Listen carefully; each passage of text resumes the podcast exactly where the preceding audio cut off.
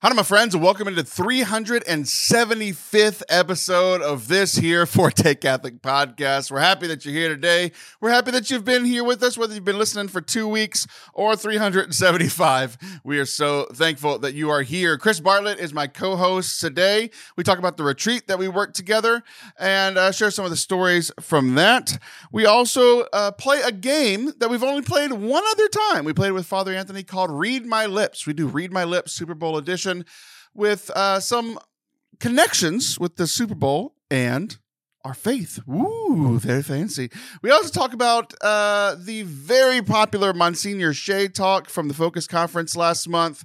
And uh, we kind of do a deep dive into it. Chris shares what he really loves about it, why he thinks it works. And I am challenged quite a bit by the talk because I'm not exactly sure why it worked as well as it did. So I hope that you enjoy today's conversation. If you do, please hit subscribe wherever you are watching or listening. Enjoy.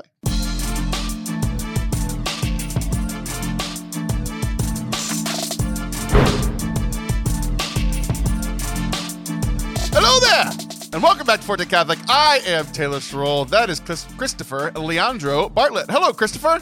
Hello, Taylor. How are you? I'm doing great. Welcome back to the show. You've been uh, a, a co-host what three, four times now, if we count the retreat. If we count the retreat, yes. Okay. All right. Very good. So, as I mentioned on last week's episode, you were a big part of last week's episode. Not to Catherine. uh, one of one of my favorite reels, one of my favorite moments ever. Uh, as we're recording this, you haven't seen the reel yet. Sarah did some great work with making Catherine look like she doesn't know what she was doing. It's just beautiful, just beautiful, beautiful work that you'll have all seen by the time this releases. Can't wait. Oh, so good. So, uh, you know, long story short, if you didn't listen to last week's episode, the quick recap is Chris and I uh, worked a retreat together. Uh, Chris invited me to come be like his you know second command and uh, do do the music for the retreat. And we tag team the retreat and it was very fun. Uh, and god's providence was all over the weekend but part of god's providence meant that you got screwed out of recording a live podcast with me because that was the Yeah. plan you were a big part of last week's show because you were supposed to be last week's show Exactly. Yeah.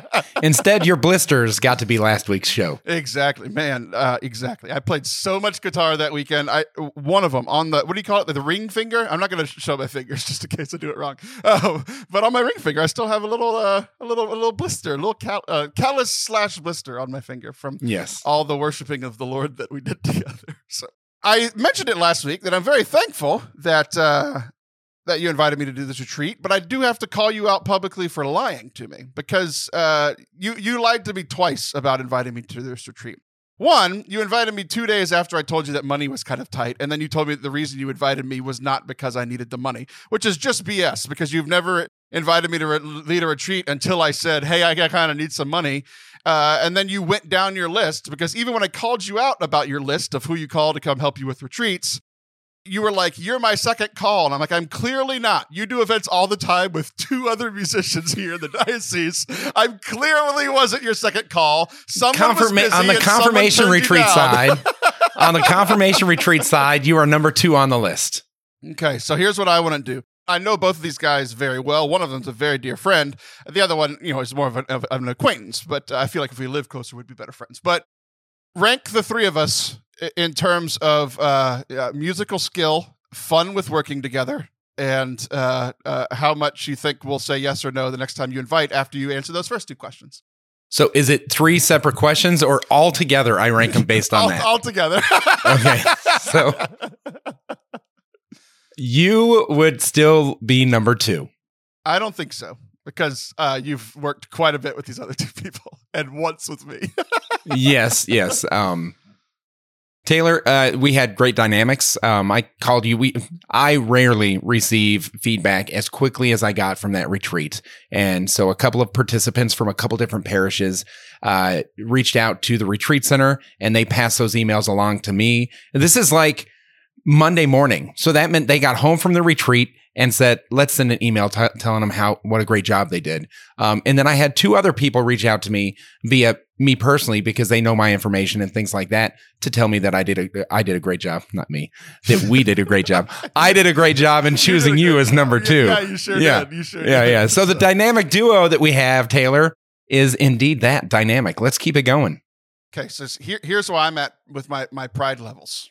I think I'm a better speaker than those two. I think they're way better guitarists than me. Both of them are way better at playing guitar than me. But I your think- vocals are number one. Your vocals are top notch. I think vocally it, it's it's pretty tied at, at at at one and two for me. I think I'm I'm one and two. Uh, so my my thing is, uh, you know, I really enjoyed doing this with you. I want to know, did I move up or down? Because you keep saying I'm second. I was clearly third, clearly third before this weekend. So uh, have have I moved up? You you also said that you know you, you do parish missions, you do all this stuff. Essentially, like I don't get feedback all that often. Like you said, you got some emails. Like I don't get feedback about the events that I do.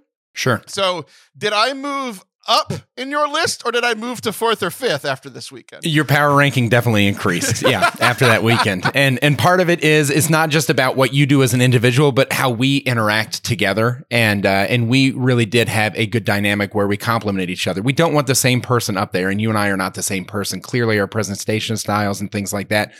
They complemented each other. It was a good thing, Taylor. You did good. You did good too, and uh, you even called me to compliment me, and I was like, "Look, man." I don't really care about your vain compliments, your empty compliments, unless I get called second next time. You got called first this time. uh, that's BS. Well, hold on. It's because it's because the other lying. number one who was a understand why you're still given- the number one who was I a given canceled. he was not able to. He coaches, and so then you got the next call. You were next in line. yes, clearly not first. Oh, I called did- someone else and they were unavailable, so I called Taylor. I already tried to get you the gig in Corpus, but you were busy coaching track. That one's coming up. Remember? Yeah, I, I do remember. Yeah, I'm I'm busy. Call somebody else. Call the I- fourth person on your list. I under the fourth, the third, whatever. Leave me alone, Taylor. All right. Well, uh, I think what kinda- she meant to say was thank you, and my response to that is you're welcome. Uh, no, I'm still mad at you for lying. I just don't understand why you're blatantly lying. I'm so not thankful you invited me. I had such a great time, but you continue to lie, and it's making me angry. You're number two on the confirmation retreat side of things. Parish mission side, you might be number three. I'm, I'm the- Why? yeah. What is it about me that makes me so bad at parish missions, Chris? I've led them by myself. I don't even need you. No, no, no. it's that I've developed parish missions with these other two people, and so it's easier just to lather, rinse, repeat, and kind of polish as opposed to recreate. That's you it. built this confirmation retreat with one of those other people, and I stepped in and you said that I was the best at it. So why wouldn't you think that I'd do the same thing at parish missions? That's a fair point, and uh, I because they thought this through, Christopher. I got They- prepared. they don't yell at me like you do. They love me. no, they tolerate you. That's uh, this much is better real than you love. All right. Well, uh, I feel like I often get punished by God's providence, and since this weekend, you know, this past weekend, we were supposed to record an episode together, but because of God's providence, I made more money than you and got to go lead worship for a second retreat. So, uh, but I didn't want you to be punished by that by not being able to come on this show and be berated by me. So you're welcome. Yes, for this uh, is what I me not letting God punish you with providence. Yes, thank you, Taylor. All right. Well, one of the one of my favorite parts of the retreat, I'll be I'll be kinder now. One of my favorite parts of the retreat was, and the thing that I was really looking forward to is like, look, man, I've done a thousand retreats. Like I, I I can do retreats and I can look forward to them. But the thing that I was most looking forward to was spending time with you because like we're it was a it was a two day retreat. I went out there the night before just because the retreat started early Saturday morning. I live further away than you do, but I knew that like Friday night I'm sorry, Saturday night and all like throughout the day Sunday uh, and throughout the day Saturday, we'd be able to spend some time together. And you're one of my closest friends, but we don't spend a ton of time together because you know we have busy lives, whatever. But I, I I was very much looking forward to one recording a show with you. We didn't do that, but we still did do the other part. that I was looking forward to. It's just like we just sat.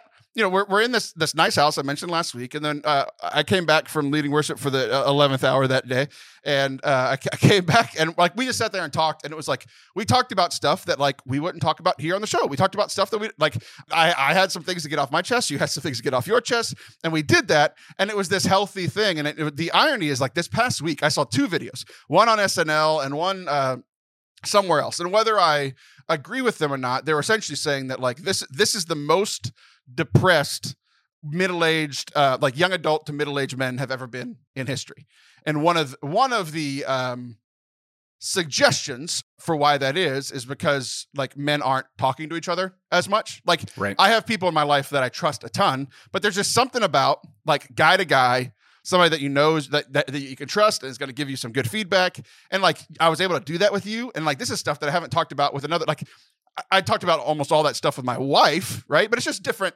than than like you know guy to guy, girl to girl, that sort of thing. So right. that's the part that I was really looking forward to, and I really appreciate it. And like, I genuinely feel better about a lot of the situations that we talked about because I was finally able to talk to somebody about it. So thank you. Now I'm being nice. Well, you're welcome. And right back at you. Yeah, it's amazing to be able to just have these touch points. Really, we see each other maybe maybe three times a year. How often do you see those other two musicians per year? Stop it. Uh, but but during those three times, we're able to go deep like we were neighbors instead of just kind of oh let's try catching back up and then we got to part ways again. Like we were able to have real conversation real quick, and uh, I appreciate that as well. So thank you, Taylor. Yeah, very good. Okay, enough enough uh, sappiness and enough about the retreat, and uh, not enough of me yelling at you. That's the next hour. So you did come prepared with actually two topics. So plan for the day is we're going to talk about your first subject here in a second. Then we're going to play a Super Bowl themed game. It's a game that we've played here on the show before, but Super Bowl edition. And then we're going to talk about a talk given by Monsignor Shea that probably everybody has heard about right now. Uh, I just heard it recently because I just found out it was free and didn't have to pay for it because of you. So thank you. So that's our plan for the day. But uh, you have a, a brand new segment that you'd like to run by me, and I'm going to see how how well this goes. Good. Yeah. So this one's called Wholesome Media. Listen, I have a, uh, a, a teen that I minister to uh, years ago. Like we're talking like 15, 20 years ago, who went on uh, and had a had a great voice. Like you, you you know those worship experiences where you're leading worship and there's someone else that's singing and the song sounds better because they're singing along. yeah, I didn't have that this past weekend because all I could hear was you. Yeah, my, my voice is not there. But but this this girl's voice was one of those like I cannot hear the song Sanctuary without hearing her harmonize or wishing that I was hearing her harmonize. So she went on uh, and pursued theater and some of the different things in regards to performance and uh, ended up marrying someone who is in the biz, uh, show business or whatever. And they're an editor for a show called Welcome to Wrexham. Now, have you Oh, ever heard yes. of this show? I have. Uh, one of the girls that I coached, she just graduated last year, but one of the girls that I coached in track, we bonded a lot over Ted Lasso, and Ted Lasso ended like right around when track season was ending.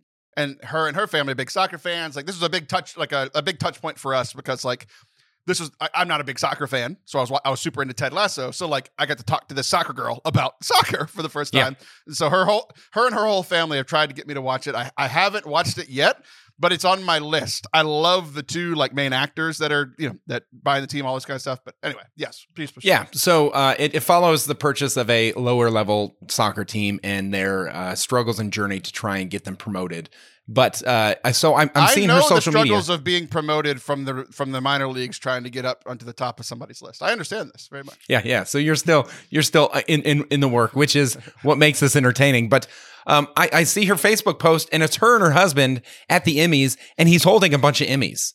And so, Welcome to Wrexham won like five Emmys, and uh, and I'm seeing. I'm so proud of my husband. He was on the editorial team for this amazing show, and like it, it just was amazing. So I'm like, okay, I'll, I'll check it out now. My my wife goes to bed about an hour and a half before I ever go to bed. So that gives me a little bit of time to catch up on shows like this. It's M rated, just to be clear, but it's extremely wholesome. It's M rated because Just the like F word. Ted Lasso. the- yeah, exactly. But it, it's got the F word in it probably about uh, 25 times per episode or something like that. But other than that, like the content itself, like they did an episode on fans and uh, and players that have children. oh, that's a that is, there's that F word. yes, fans and players that have children with autism. Like it was really meaningful, and they draw you into the story of this small working class town, and it's just wholesome, super wholesome.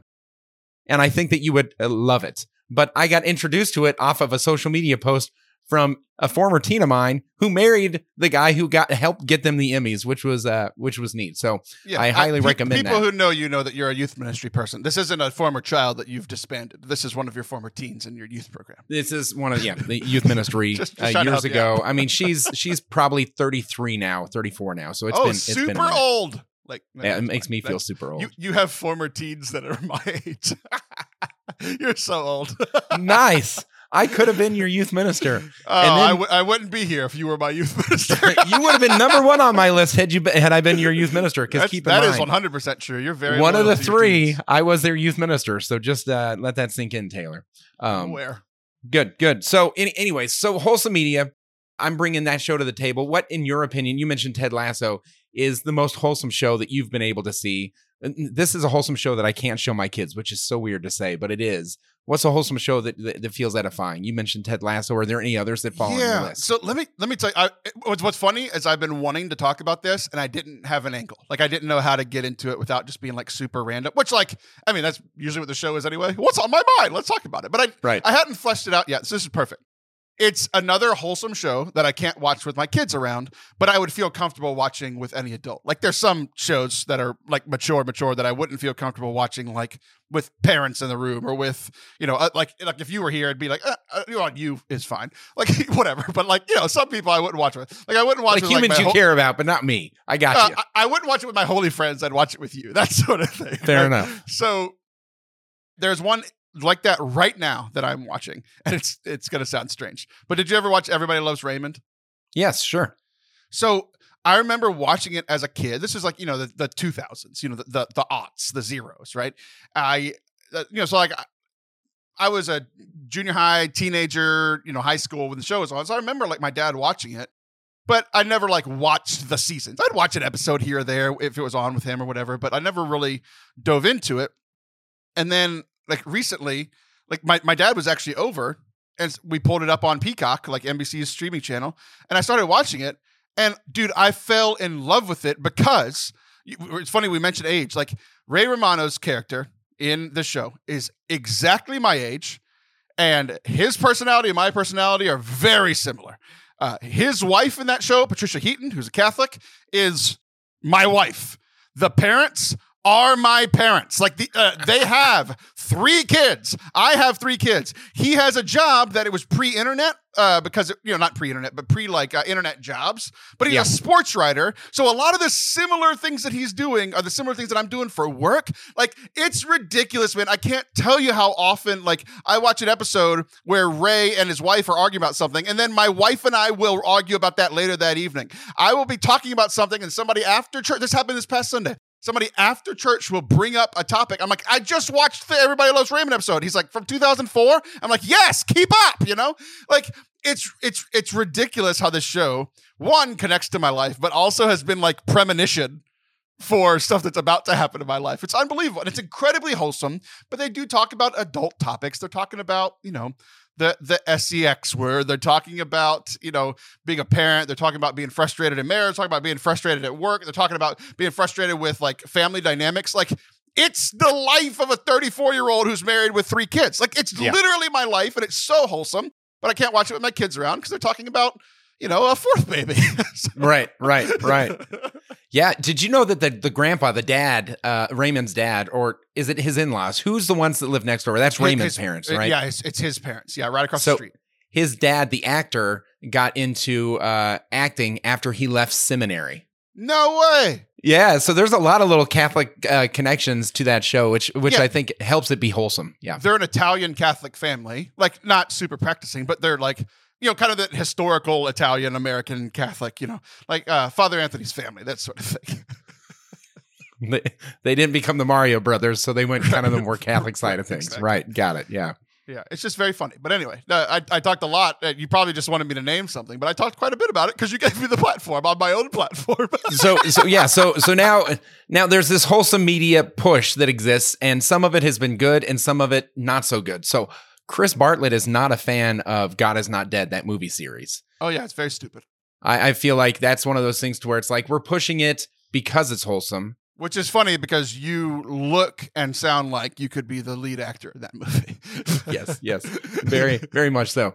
Um and so then there's this other side of things like the, the shows we just mentioned that have great content and it comes across delivering a message about humanity that's very beautiful and very you know good in that sense and there's some movies that kind of fall in between you know what i mean uh that, that that fall into those categories but there's a movie coming out called wildcat and this is the what would taylor do section of our uh, this this bit or whatever um and it's it's ethan hawke he, he made the movie yeah. he's a You know who he is. Yeah, he he was in um uh Moon Knight. He was the bad guy in Moon Knight, which is like a Marvel show that I think is super underrated, but he was incredible as the bad guy in that in that movie. So I have the chance next week to meet Ethan Hawke, screen the movie Wildcat, and do some Q&A with him and the lead actor. Which seems pretty cool, but it's at the end of a conference where I'll be away from my family and it means that I have to stay later into the evening, which means I, won't get don't care. It's Ethan Hawke. You're staying. So that so Taylor, you would go to it. What? Yes, honey, I'm going to meet and talk with Ethan Hawke. You know that guy that you've had a crush on for 25 years? Yeah, I'm going to go talk to him, figure it out. I feel like Ethan Hawke in my mind because I'm not as connected to this actor. I feel like he's like a a Kevin Bacon Jr. or something like that. Like I just I don't know him well enough and I haven't seen him. I've seen him in some movies and things like that, but I'm not starstruck. If uh No, If it was like- he's one of the best of his generation. If it was so like Leonardo looking. DiCaprio or like uh I don't know, uh Ben Stiller or something like that, I'd be like, "Hey, I I know these people. Let let let's see them." But Oh, he, I'm not- lives- this is in Austin. He lives in Austin. I didn't know that. he lives well, you should just come on up and go hang out with him. I would love to. I will tell my family I'm not going to be there Sunday evening either. Dude, you could drive up to Dallas and I could give you my pass to be able to go see this. Did But, you never uh, see Training Day? I saw Training Day, sure. Isn't Denzel Washington in that yeah, one? yeah. He's like the crooked cop, and Ethan Hawke's the white guy. Okay. Like incredible movie. Yeah, man. I, I love this guy. So this this Wildcat is one of those wholesome type of media movies that they're trying to push out to uh kind of diff- different groups that interact with families and youth and different things like that. And so um, they're going to have a Q&A afterwards, but that's the only compelling piece is I'm like it'd be cool to meet Ethan Hawke. It wouldn't be cool to get home at 1 in the morning after not seeing my family for uh for 4 days. So that that's I am actually leaning towards the just kind of head home before um before dinner and I uh, will get drive up time to talk Dallas. You can hand me your pass. I'll be Chris Bartlett for the evening. Okay, that yeah, then, then it's a deal. We'll make it happen. Yeah. I'll, I'll need to wear a nerdy shirt and wear those stupid glasses, and I'll, I'll, I'll talk a little nasally there, and I'll be Chris Bartlett. Okay, listen up, Mister Junior High. I've been through it, man. Uh, you can't hurt me. Thank you very much. oh, I think I can. I think we've proven over the many years of our friendship that I can hurt you. I'm sorry. Uh, number three. What? Number three. That's all I got, man. That was it. Oh, Taylor would good. go. That- Chris would not. There- there- yeah, absolutely. I thought you were going to ask me something about uh, media. You asked me about marriage advice. Right now? Yeah, I that guess that's fair. Yeah. What would Taylor yeah. do? Like, you wouldn't want to go back and see your family. Like, there is an element. Okay. What? What actor? What actor would you be like? Meh. I wouldn't go. Like, nah, I wouldn't stick around for that. Uh, almost none. So Hollywood, if they've been on the silver screen, you're like, I'm on board with shaking their hand. Yeah, it's a it's a few more hours. Uh, if I get a chance to talk to somebody famous, I'm doing it. I mean, I mean, sure. I mean, I met what's his name. I met a famous person the other day, and I didn't talk to them, so I'm I'm, I'm lying. but anyway, Fair enough. Okay. it, but it was in an airport, and they had their earbuds in. I was trying to be nice. Uh, but if it's that like, hey, come and ask me questions, I'm gonna come ask them questions, Chris.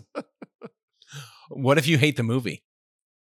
uh, uh, I've worked in Catholic media long enough that I have had many conversations with people who create content I despise. I can do it. You can you can swing it to where you're like, hey, this aspect looked really cool. What led up to that scene or the filming of that one minute that I actually enjoyed of the last 120? Sure. I, I am very good at telling little truths while hiding big truths. Good. And I'm more straightforward, Taylor. Uh, yeah, that's that's the issue. Uh, You're Yep. not straightforward. The whole segment was about you lying to me. Don't go anywhere. We'll be right back. We're gonna play a Number game. two. You're number two. If you enjoy the show and are looking to be generous, we could use your support. Forte Catholic is a production of our nonprofit called Forte Catholic, Catholic nonprofit where we are trying to serve people with the best of Catholic media and events as well. If you want to support us, you can do so at fortecatholic.com slash donate. You can give a one-time gift or uh, set up a monthly donation. It all really helps us, helps us support the two of us working here, and also helps us to create more and more great work, great podcasts, great videos, all for you guys to enjoy and hopefully grow in your faith as well. Again, that's fortecatholic.com slash donate. Thanks. Welcome back to Forte Catholic. I am Taylor Schroll. That is still Christopher Bartlett. And we are going to play a game that we've only played on this show one time. And honestly, I thought this the game was going to flop. Uh, in, even after we recorded it, I thought the game was going to flop because it's very much a, uh, a a difficult thing. I think for listeners to play along with, and, but also uh, I'm wrong because we played this one time with Father Anthony Strappa and people loved it. Uh, talking about n- not getting feedback very often, people never tell me anything about the show. A thousand people listen every single week, and er- everybody's just like, "Yeah, I'm just gonna go about my business and never tell Taylor anything." I'm like, where? Could you imagine walking into a room of a thousand people? And just being like, hey, how are you? And they all just stare at you and don't say anything. It's so weird. It's so very strange, this podcasting thing. But we got the feedback, you know, of those thousand people, 28 out of the room were like, hey, play that stupid game again that probably doesn't make sense for a podcast. Maybe this is the excuse for people to go watch on YouTube. I don't know. So we're going to play a game called what? What did I call this? Read my lips. Read My Lips, and we're going to do the Super Bowl edition. But this is a Catholic show. So what we're going to do is, you know, the, the Super Bowl is coming up this this coming weekend. And we want so we wanted to do something Super Bowl themed, and this is what we decided upon. We're going to do Read My Lips Super Bowl edition, where Chris and I are going to take turns where we completely mute our headphones, so you'll be able to hear us. Uh, the other host will be able to hear us, but the person listening won't be able to hear the other host. Is that clear as mud? Yeah, the, the good news is is you've been a jerk to me in that first segment and I get to mute you. So I'm looking forward to this show because I get to mute you. Let's play Very- this game. Very good. You do realize I listen to this before it publishes, yeah? Oh yeah, for sure. okay, okay. All right. So, uh, what we're going to do is we're going to read phrases to each other that you, as the listeners, will hear, but the other host will not hear. And they have to read my lips. So, I am currently talking above my microphone right now so that Chris can read my lips if you're watching on YouTube. If you'd like to mute for five to 10 seconds, you are welcome to, uh, to try to play along. But if not, uh, you'll figure it out. Uh, I think the fun will be in us getting things very wrong. But here's the other thing uh, one of my favorite things to do is to try to make anything Catholic. Try to make anything Catholic. So uh, uh, every word that I have selected, I don't know. Uh, Chris seemed very confused by this game, but I, I have, all of my words are secular words, but I have a Catholic connection to all of them. Okay, so Chris, just as an example. Uh, I would like for you to go first, as in, I'm going to read you a word. You're going to mute me in your headphones. Yeah, I'll be the guesser. Yeah, you're going to be the guesser, just so I can give an example of how I'm connecting this stuff to Catholicism. Okay. Uh, does everything make sense to you, Chris? Yes. I Okay. will mute in three, two, one. All right. Patrick Mahomes. Patrick Mahomes. Yeah! Yes, all right, all right. you did it. The superstar quarterback from the Kansas City Chiefs, uh, who's looking to get what his second or third super third Super Bowl win. Uh, you know, the, the reigning dynasty currently, and uh, you know Saint Patrick, who he's you know is his namesake. Uh, I just spent some time in Ireland, and I we talked about Saint Patrick and the snakes, but today I'm going to talk about Saint Patrick and the shamrock. The legend is he used the shamrock to try to explain the Trinity. It might have been a heresy, but we're just going to ignore that part. But uh, the shamrock is also a symbol for luck, and Patrick is going to need all the luck that he can get with that receiving core because their hands are made out of stone. So that's that's our Catholic connection. Make sense? That does. All right, let's rock and Okay. roll. You did very good. This is the first time I, I've ever. Uh, last time I just had like my uh, like my big over the ear headphones for this. This time I'm wearing my AirPods. I've never re- once recorded with my keyboard in my hand so that I can currently mute you in three, two, one, go. Vince Lombardi Trophy. Fix the pocket quarterback. Vince Lombardi Trophy. Vince Lombardi Trophy. Yes, that's Yes! it. Come on back, dude.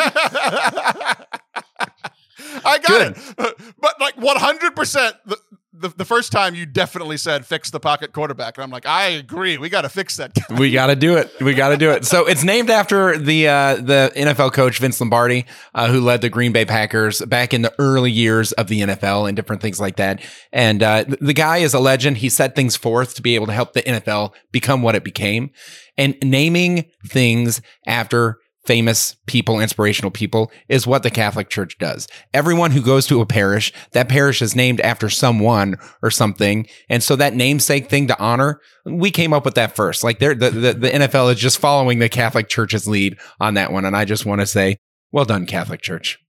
Well done. Very well done. Uh, one uh, random trivia thing that I've like it's always been kind of funny, but especially because the Chiefs have been in the AFC Championship every year for the last six years. Like Patrick's never not been in the AFC Championship. Right. Well, a few years ago, they just renamed the AFC Championship trophy and the NFC Championship trophy kind of like they did with the Lombardi. They never really had names. They were just called the AFC Championship Trophy. Now it's I think it's Lamar Hunt. I know it's Hunt. Uh, Lamar. I think it's Lamar Hunt or something like that. Uh, but it's the Hunt Trophy, which is the Chiefs' old owner. So it would have been very funny if a couple weekends ago the Ravens beat the Chiefs and got the trophy named after the Chiefs owner. That would just be so funny Brutal. me. Brutal. okay. I'm going to go ahead and ask you to mute, and I'm going to uh, give you your next word. I am now muted. Any given Sunday. Any given Sunday. I need I need a Vincent. Any given Sunday. Apples. Say it say it again. One more time. Any given Sunday. I think I'm wearing satin. okay, come on back. Okay, now say it again. Any given Sunday. Any given Sunday. That's Okay. impossible, man. Okay, brutal. There- Go. There's a, a, a much, you it- to be fair, it's more difficult than Patrick Mahomes, right? Any Right. given Sunday. It's a lesser known football term, but did you ever watch the movie Any Given Sunday? No. Like, oh, oh yes, I did. I think I watched it. Yeah, it came out back when I was in high Yeah, school. like late late nineties. Yeah. Great, great football movie. Um, but the term, it's not just a movie from the nineties. That would be unfair. It's a term used in football because, like in college, typically, you know, Alabama is going to beat like you know. Uh, so and so technical school. You know, like you kind of know who's going to win, or you know, if if they want to be a huge upset. But in the NFL, a team that's 12 and 0 versus a team that's 0 and 12, the 0 and 12 team has a chance to win because they're all professional football players on the other side. And that's it's essentially a coaching thing of like what you would tell both a 12 and 0 team and an 0 and 12 team. Any given Sunday, the 0 and 12 team can win. Like Uh-huh. to the 12 and 0 team, we have It's to anyone's best. game. To the 0 and 12 team, if we we can even beat the Chiefs if if um we play our best. So, um, any given Sunday, you as a Catholic should have your butt in a pew. That's our connection. wonderful, wonderful. All right, I think this one might be my hardest, my most difficult one. Okay, So I'm just- gonna mute right. Just now. be ready. 331 million. You just cursed on my podcast. Say it again.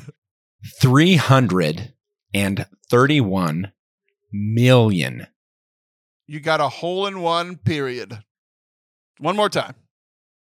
331 million. There are three quarters in a three fourths of a football game. I'm coming back. Yeah. All right. Yeah, yeah, yeah. Say it again. 331 million. what?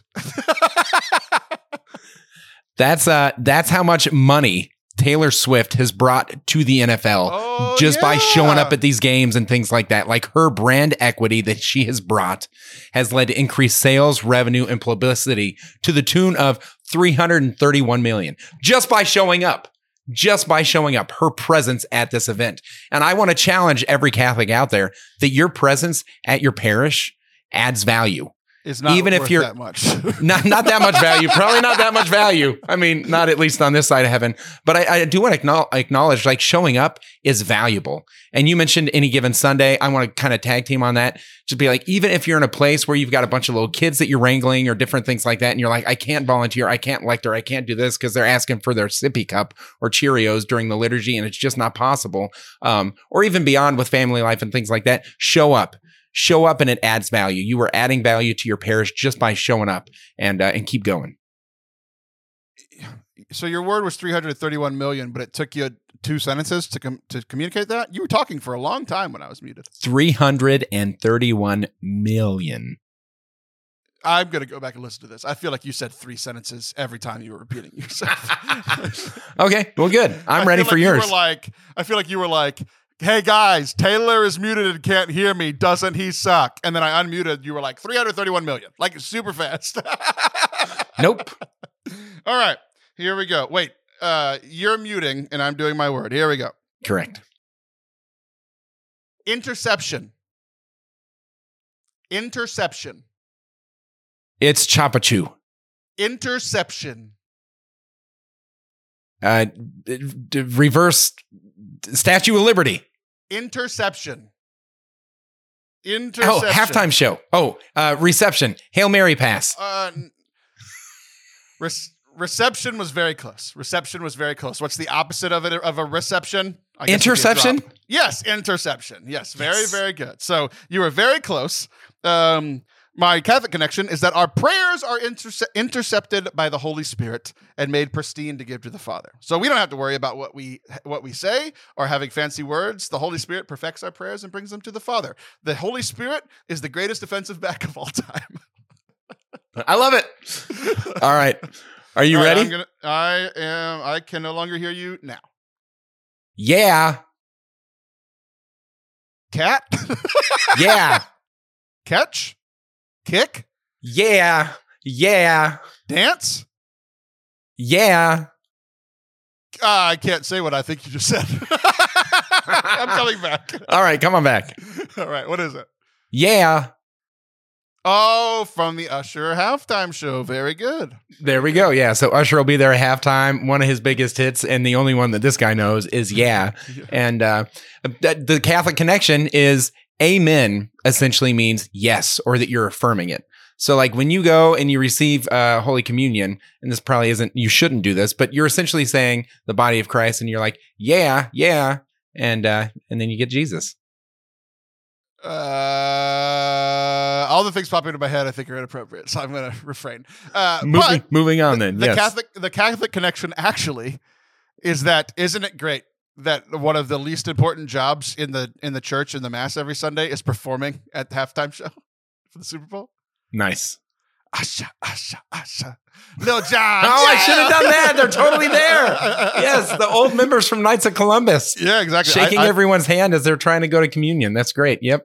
I have six words for you. The the or I, I have five. The sixth word was going to be Usher, and I was going to make some connection.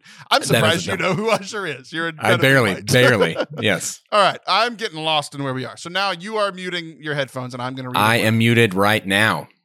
All right. The big game.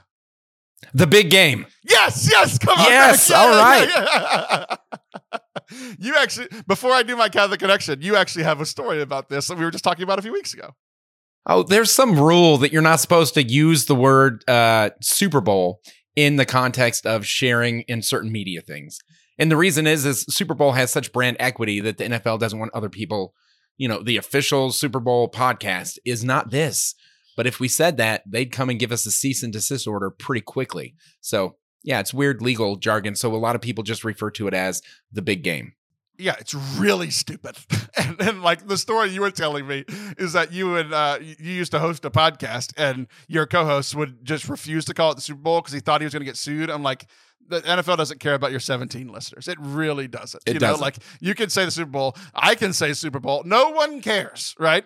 Uh, and and it's a very stupid rule. Like all the Super Bowl ha- commercials, we literally call them Super Bowl commercials. They have to call them. The companies have to call them the big game commercials because otherwise Kellogg's will get sued by the NFL. It's really really stupid. Everyone uh, like knows that it's called the Super Bowl. We're all laughing at the NFL for like you know, like we understand you don't want there to be another game called the Super Bowl, but when you're talking about your thing, we're literally promoting your thing. Shut up. That's makes it. so, it makes me so mad. Yeah. So um, our Catholic connection here is a little spicy. The Catholic Church, the USCCB, owns the copyright to the Catechism and to the uh, Bible. You know what, guys? Disney, who owns Mickey, just lost the copyright to Mickey because it's been too many years since Mickey was made, uh, was created, and it became public domain just a few weeks ago, and everybody's doing whatever the heck that they want with Mickey. You know how long First Chronicles has been a book? You don't own it, USCCB. Stop giving freaking cease and desist letters to Catholic churches, to Catholic authors, to Catholic speakers. It's stupid. If you want to uh, copyright your stupid documents that nobody reads. Go ahead. You didn't write the Bible. God did. Stop it. I just want to say for the USCCB ninjas out there that are going to come hunt us down, um, this was Taylor saying it, not me. Please, Chris Bartlett leave my my family alone. leave my family. It's so dumb. First Chronicles was written uh, approximately 3,000 to 4,000 years ago. You can't own the copyright to it. You don't even know the guy who wrote it down. It's stupid. It's so dumb. Yeah, and we're yeah, yeah. promoting your thing. and if and if everyone was talking about the Bible and things like that, that'd be a great the, thing. the big So, the big book.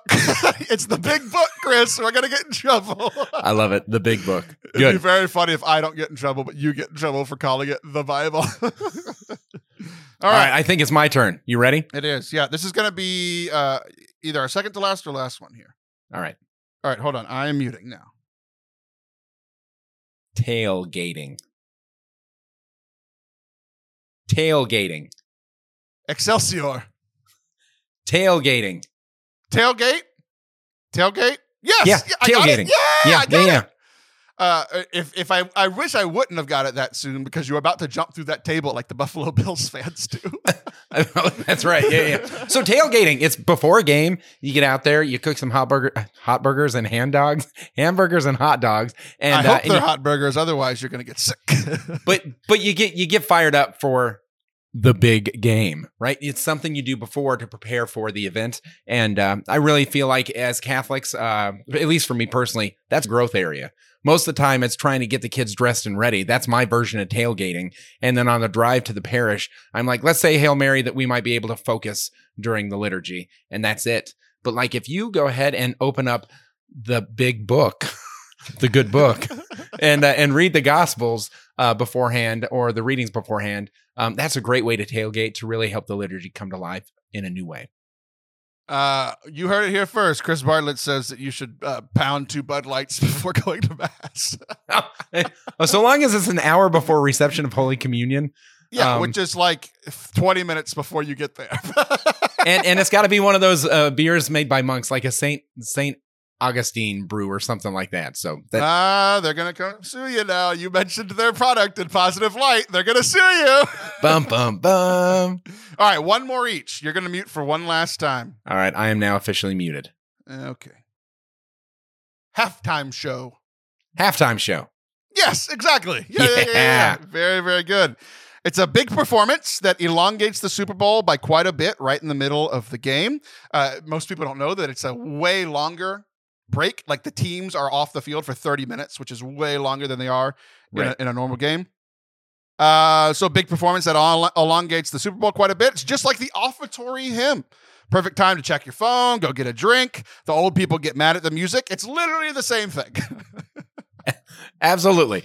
That is that is where we shift from uh from our, our children being able to draw and color in their notebooks to they really have to sit still and focus because um, distracting others during the liturgy of the Eucharist as opposed to engaging them with a picture that they can color in that connects to the gospel. Most homilies don't reach my five year old. I'm just going to say it, you know, and that's okay.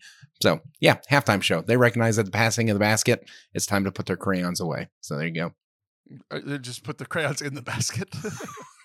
That we did sometimes draw a picture and give it to father and they would put it in the basket See, we our our, our pastor is very nice. He he actually invites the kids up and he gives he takes their little uh, coloring sheet and gives them a hug. It's very nice, and it's also kind of like we do it after the offertory. So it's like it is kind of that like, hey, this is time to pay attention now, which is very funny and it drives me nuts because it's like, yeah, we don't care about the Bible stuff. We just want the Eucharist, which drives me crazy about how Catholics do mass. But I guess it's fine with little kids. so this one i'm going to share with you um, is going to be shared in, in two different ways it means the same thing but i'm, I'm going to indicate one or two in the way that it's articulated okay, very complicated at the end of this game. I am muted now. mvp most valuable player Yeah, MVP, most valuable player. I got it. Unless you're doing the stupid commercial of uh, most valuable bundler, which is what Patrick Mahomes is for State Farm. good okay you got it come on back if you haven't already Oh yeah, I'm, I'm here. I, I I was very confident in my answer. You gave me two options. I was like, I got both of them. Yeah, yeah, yeah. You nailed it. So MVP, yeah, obviously most valuable player. If the Chiefs win, I have a feeling it's going to be uh, uh, Travis or uh, Oh. Mahomes. right? Um, it should be Taylor Swift, obviously. Um, and uh, and so in the mass, I think that the Eucharist is the most valuable player. I think there's a lot of people that uh, that stick around, and even those that leave after communion, they recognize they got to stick around at least until they get to receive Jesus and different things like that. He is the linchpin to make uh, make liturgy successful. So there you go, MVP JC. I may sprinkle a little bit of money on on uh, our good friend Patrick Mahomes for MVP. I, I uh, he's probably at minus minus money at this point because I, I would imagine he's the favorite. But uh, yeah, I've got I've got my money to spread elsewhere. Yeah, it's a two point uh, uh, favor for San Francisco, right? The 49ers are favored by just a couple of points. It is, and uh, what's really interesting, like my betting podcast I listen to, these professional gamblers that I listen to all throughout the season, uh, they usually have two podcasts a week for all of the Sunday games. So, like you know, uh, on, a, on, on any given Sunday, there's what 16 games, uh, Sure. 15 games, something like that. But uh, now there are two weeks between, you know, the AFC and AFC NFC championships and the Super Bowl. So now I'm getting two to three podcasts each week over two Oh, weeks On one so I'm gonna be I'm gonna be on one game. So I'm I'm I'm feeling incredibly prepared. I'm doing some stuff I've never done before gambling wise. Uh, but uh, hopefully I'm in a good mood next week. We'll find out. Stick Yeah, around. ex- exactly. All right, this is fun. I I had a good time. Uh, we'll see if the listeners liked it this time, or if they're just gonna uh, you know a th- be a thousand people staring at me blankly again. So. you did very good. Congratulations, you did it. I, I was shocked at how uh, how challenging it is when you're muted. You look like a Muppet. I mean, you just kind of got that beautiful beard that kind of covers your mouth, and you look like a Muppet. And then to be able to get one or two words out of it, amazing. I felt like you were able to figure it out a lot better, which I think makes me a better word giver. I'm more articulate with my lips and things like that, obviously. So again, you're number two. It's a good job. Well, very good. Thank you. All right, don't go anywhere. When we come back, we're going to do something very serious. We're going to talk about a talk that everyone's been talking about that I just watched yesterday because Chris made me. Don't go anywhere. We'll be right back.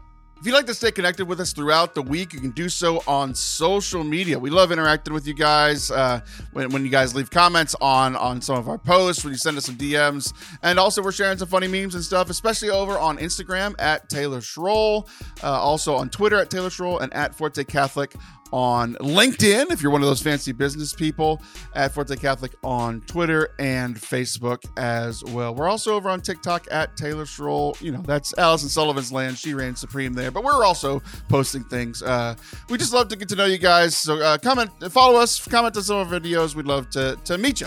And- all right, enjoy the rest of the show. Welcome back to Forte Catholic. I am Taylor Schroll, and that is number six in my book, Christopher Bartlett. So, uh, you made me do show prep for today's show. Uh, and I actually, it's a, you made me do show prep, but at the same time, you also opened my world in ways that I never thought could happen. A whole new world. Don't you Don't you close dare eyes. close your eyes. Yeah. So I opened my eyes yesterday for about 30 minutes to watch a talk that I thought was behind a paywall. Everyone's been talking about this Monsignor Shea uh, talk from Focus, the conference, about a month ago. You know, it's right around the new year. And it, it swept the, the nation. It was all over. Like everybody my parish is talking about it. Everybody online is talking about it. And I'm like, I refuse to pay money to see this because uh, all these talks were behind a paywall. But you kindly informed me that there are a few talks that the only price of admission is to uh, give focus all of your information including like your firstborn and your uh, social security number uh, but you know then once you give them that you can watch like four of the talks and one of them was this monsignor shea talk that uh, people people have been saying is the best talk given in the catholic world in many many years. Uh, i have thoughts on it but uh, you brought it up. You made me watch this. Uh, let's get initial thoughts from you Yeah. So first of all, it took place at, at the Seek conference, uh, which is Focus Fellowship of Catholic University students. They do a gathering annually, um, right around the start of the year. And so I got to go out and exhibit. We uh, were recruiting some missionaries and doing some networking out there for Ablaze Ministries, uh, which I'm the vice president of. And we went to this talk, and it was the the evening session. And so we're in an arena with 18,000 college students. And uh, that's one thing that the, the video doesn't seem to capture is just the way that he had everyone in the palm of his hand as he went through and shared this beautiful message, this gospel message and, and things of that nature. But the thing that was, in my opinion, the most compelling or the most um, jaw dropping was when he started talking about uh, Generation Z, the generation that most of these college students are. Now, Monsignor Shea is the president of the University of Mary out in Bismarck. And so he's like, often I'm asked about how this generation struggles with loneliness and anxiety, high levels of anxiety more than any generation before them, and what my thoughts are in regards to it, since most of my students fall into that category.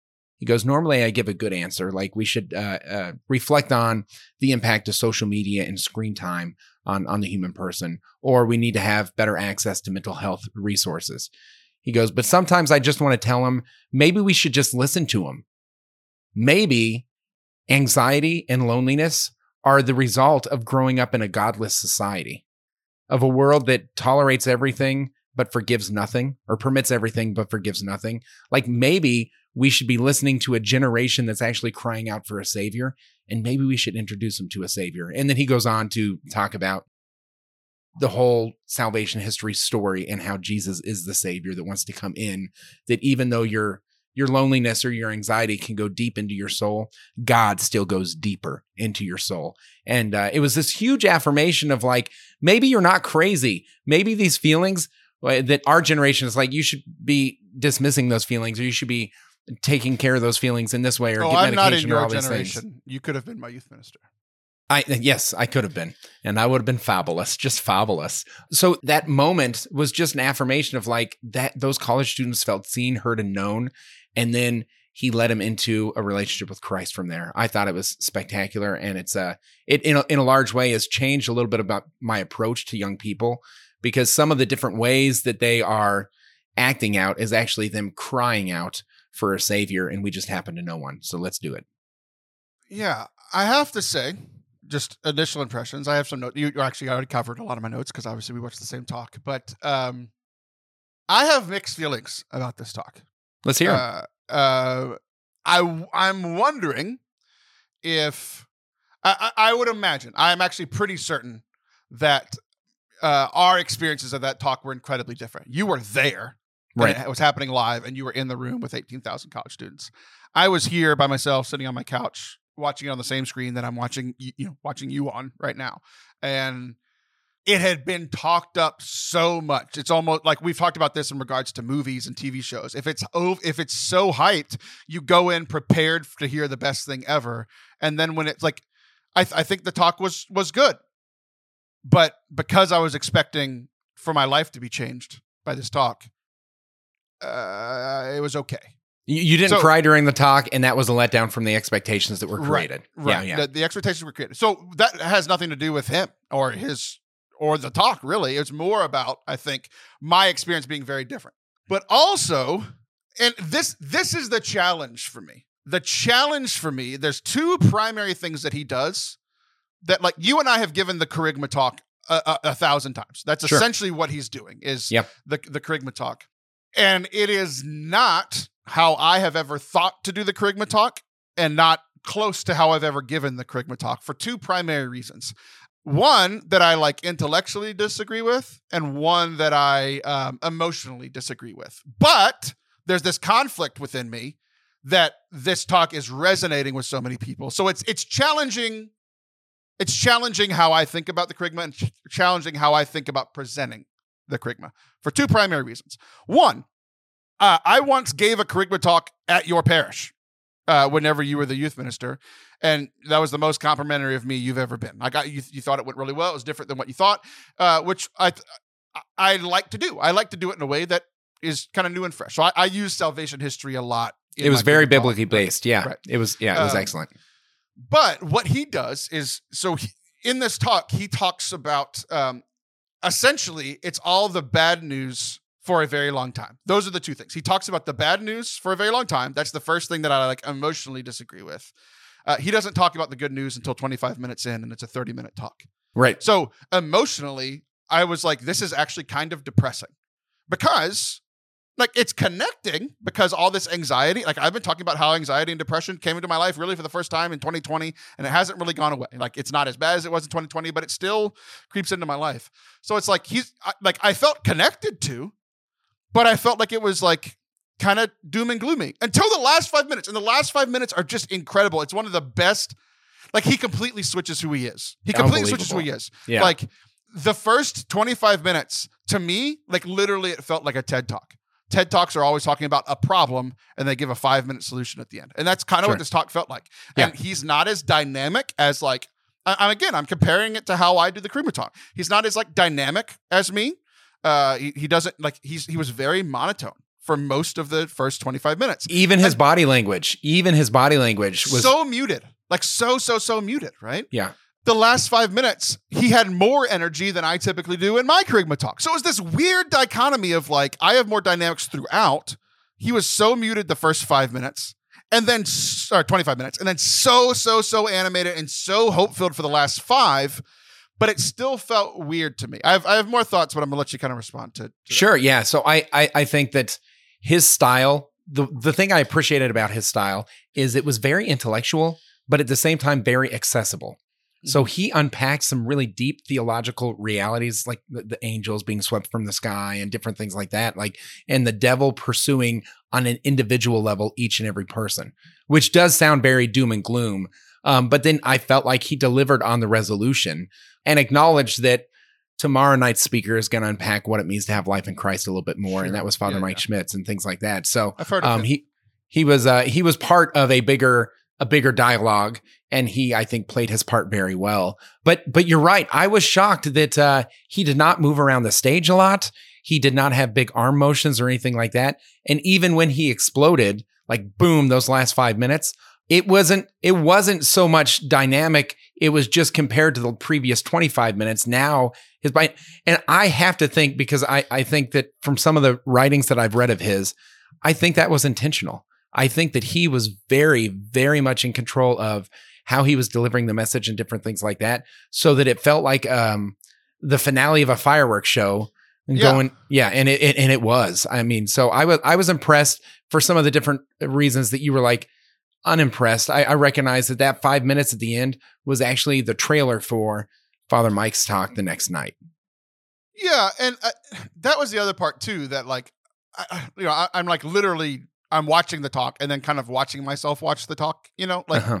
I, I, I, I like I could put myself out of it and be like, okay, like Father Mike's coming tomorrow, but at the same time, I don't know, man. Like I felt pretty sad and kind of discouraged throughout a lot of the talk because, like, which, which is kind of what he was trying to do, right? Like it was, it was pretty much like, hey, what what if you're anxious for a reason because the devil's out there roaring like a lion? And like i've dealt with that a lot in my life of kind of feeling despair like the devil's going to win right? So to sit through 25 minutes of it was actually kind of difficult for me. The other thing was just very interesting is like when i do this like biblical like salvation history kerygma talk i either because of time kind of gloss over the before creation of man like the angels and the the demons and the the angels becoming satan and all and all this kind of stuff right i either kind of gloss over it or just skip it entirely if somebody's like hey can you do a kerygma talk in 15 minutes like i'm going to focus on people like because The realities of sin, the implications of those other pieces. Right, of course. Right. So uh, just like intellectually, it was that that was like my intellectual challenge of like not saying he's wrong, but like it was kind of a challenge to how I do things of just like one, like there's a reason I haven't done it this many years, but then two, again, this is connecting with so many people, so maybe I've been doing it wrong this whole time. But it does feel strange to me in a in a 25 minute talk to focus so much on pre-humanity when we're talking about the human condition and how Jesus saves us from that human condition. So the shiny happy people Jesus, which is often the prosperity gospel that gets proclaimed, uh, largely ignores the uh, the reality of evil, sin, death, and hell. Right? Like I think those realities are sometimes underplayed, and so I think he leaned into that as a response to the culture at large that a lot of these college students were coming from. Right? So if you if you have you know a nice job, a good car, maybe a Tesla because it's environmentally conscious and different things like that, then you can just kind of drink on the weekends to hide or mask all the other issues that you have. And Monsignor Shea wanted to be like, no, it's actually a lot more complicated and messy. And this is what the mess looks like because there's someone chasing after you And the things that are disrupted in your life are done so with intention, with intent and on purpose. Like I, I just think that he showcases, he showcased a side of the gospel that oftentimes gets ignored because it's harder to hear. And so the fact that his talk was hard to hear, particularly in the first 25 minutes, I think is is something we need to we need to wrestle with more as a as a people. Um, and I'm I'm going to go deep real quick here, but I went to a, a funeral recently of a, a a teen that I was the youth minister of. He he was 28 when he overdosed, and he overdosed on drugs. And at the rosary, the deacon that was leading it is like, and so we pray for this young man because he lost his battle to the demons of addiction. And they acknowledged it because I've been to other ones where someone has died from that and they're like, he was such a good kid and everything was awesome. And it's so sad that he died so early, but they don't acknowledge the fact. But this kid was in and out of rehab. Like he fought his addiction. He fought and wrestled and he ultimately lost on this side of heaven. But we believe that through prayer, he can win and be free from addiction in heaven. And, uh, and I appreciated that, but I didn't expect it. And the fact that we are sometimes afraid to talk about the messy reality of what it means to be pursued by the enemy, I think is something that we might want to be able to talk about a little bit more. And certainly at a college level, they can handle it. Yeah. Um, so it, it was it was a ch- challenging talk for me to hear, uh, for Yeah. better or worse, right? And uh, the some of the parts from the hopeful part that really stuck out to me were um, you mentioned a, a couple of them already, but uh, I literally wrote it down at the 23 minute and and six second mark is when the butt comes. But what if we're not irredeemably broken? Like he talks about our brokenness and how we're pursued by the devil and how we're, you know, he- like I love how he acknowledged he's like maybe you had sex with your girlfriend last night in in the in the hotel. Maybe maybe you you uh, threw away your drugs uh, th- Thursday before you came to the conference. Like he's that I loved that real that Yeah. very real uh, part. Um, but he says, "What if you're not irredeemably broken?" And I was like, "Man, that that hit me after because I was kind of like wallowing, right? Like I was hearing all this stuff and connecting with it quite a bit, and I'm like, I feel broken and weak. That that's how I felt watching watching the talk. I feel broken, weak, and and pursued and losing. Like that's how that's how I felt watching the Right. talk. He says, "What if you're not irredeemably broken?" Because it's like, I know I'm broken, but I think it's the irredeemably part that like really stuck out to me. He said, "Chains can be broken, tyranny can be overthrown. Jesus tricked the devil into killing him. His dynamics just completely changed at this point, and his his final message wasn't that like Jesus won and we're, we're all winners. It was just his message was, if we don't give up, we always win." Yeah. If we don't give up, if we keep trying to fight, if we keep trying to bat to battle, that's how we don't lose. And so like it was this like I feel good about it now because I heard the last five minutes, but the first 23 minutes and five seconds were just very difficult for me. Yeah, yeah. Well, um, I just want to plug it. You can go to seekreplay.com and you can uh, give them your email address, your mom's maiden name, and your social last four digits, Right, and yeah, you'll be yeah. able to uh, you'll be able to view uh, Monsignor Shea's talk, which uh, it, it it was at least worthy of an exploration. Is is that fair? Are you glad you Oh, spent yeah, the thirty minutes? It it is it is had my wheels turning since I watched it yesterday. I think it's incredibly impactful. I'm glad other people have really enjoyed it. I just think for me and kind of like what I struggle with, it was kind of difficult to hear. Yeah. But that difficult and kind of challenging thing can be can be good too. So like, like the the way that everybody's talking about it, I think they're remembering the last five minutes. But I just had never heard anybody talk about the first 23, like the beginning of the talk. Like, The was like, heavy. it's super it's super depressing. Yeah. you know? Yeah. Um, so I don't know. It was very interesting. I'm intrigued by it. I was challenged by it. Um, and I'm glad we got to talk about it. Thanks for making me do homework. All right, Taylor. Thanks for doing it. Yeah, absolutely. Uh, one final thing. This connects to something that we said earlier. Um, he's, when he when he gets to Adam and Eve, that's typically where I start. You know, and he's you know this was 20 minutes in where he starts Right, right, right, right, yeah. people were created. I, it's one of those things that I heard before, but I think because it was just this interesting place of like I knew we were talking about this today. You and I, I, I mentioned it earlier in the show. Like you and I talking things out while we were at the retreat was just really helpful for me. Yeah. And he talks about Adam and Eve that immediately they hid parts of themselves from one another. And the way that he worded that, it's like, you know, we always think about their nakedness, but I was like, man, I hide parts of myself from people all the time. Right. So the way that he worded it made me think about it not just in like physical nakedness, but like hiding parts of one another from, from themselves. We, we do this often with people around us because of our sin. Like we feel the shame or we feel like uh, ashamed of, of, uh, not just nakedness, but like uh, of our of our sin, of how we think, of you know thoughts that pop into our head or whatever.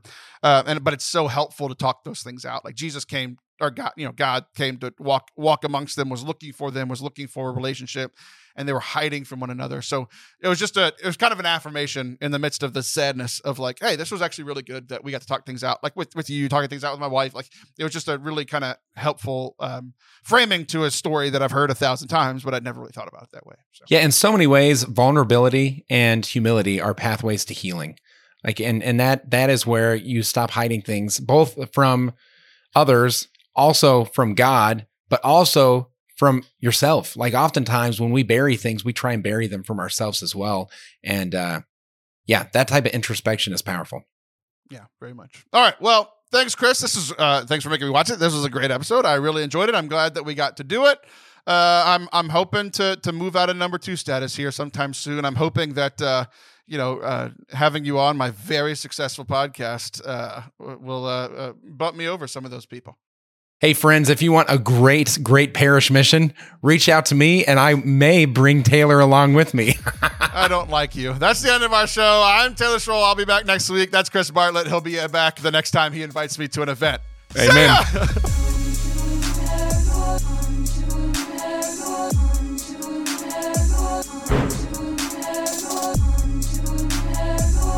Thank you guys for watching and listening today. I hope that you enjoyed it as much as Chris and I did recording it. We really enjoyed the game. We had a blast. I think we actually did pretty good. Uh, and I really enjoyed, especially that last conversation that we had, diving deep into Monsignor, Monsignor Shea's talk. I hope that you guys enjoyed that conversation. If you did, please subscribe wherever you are watching or listening, and we'll be back next week. Love you.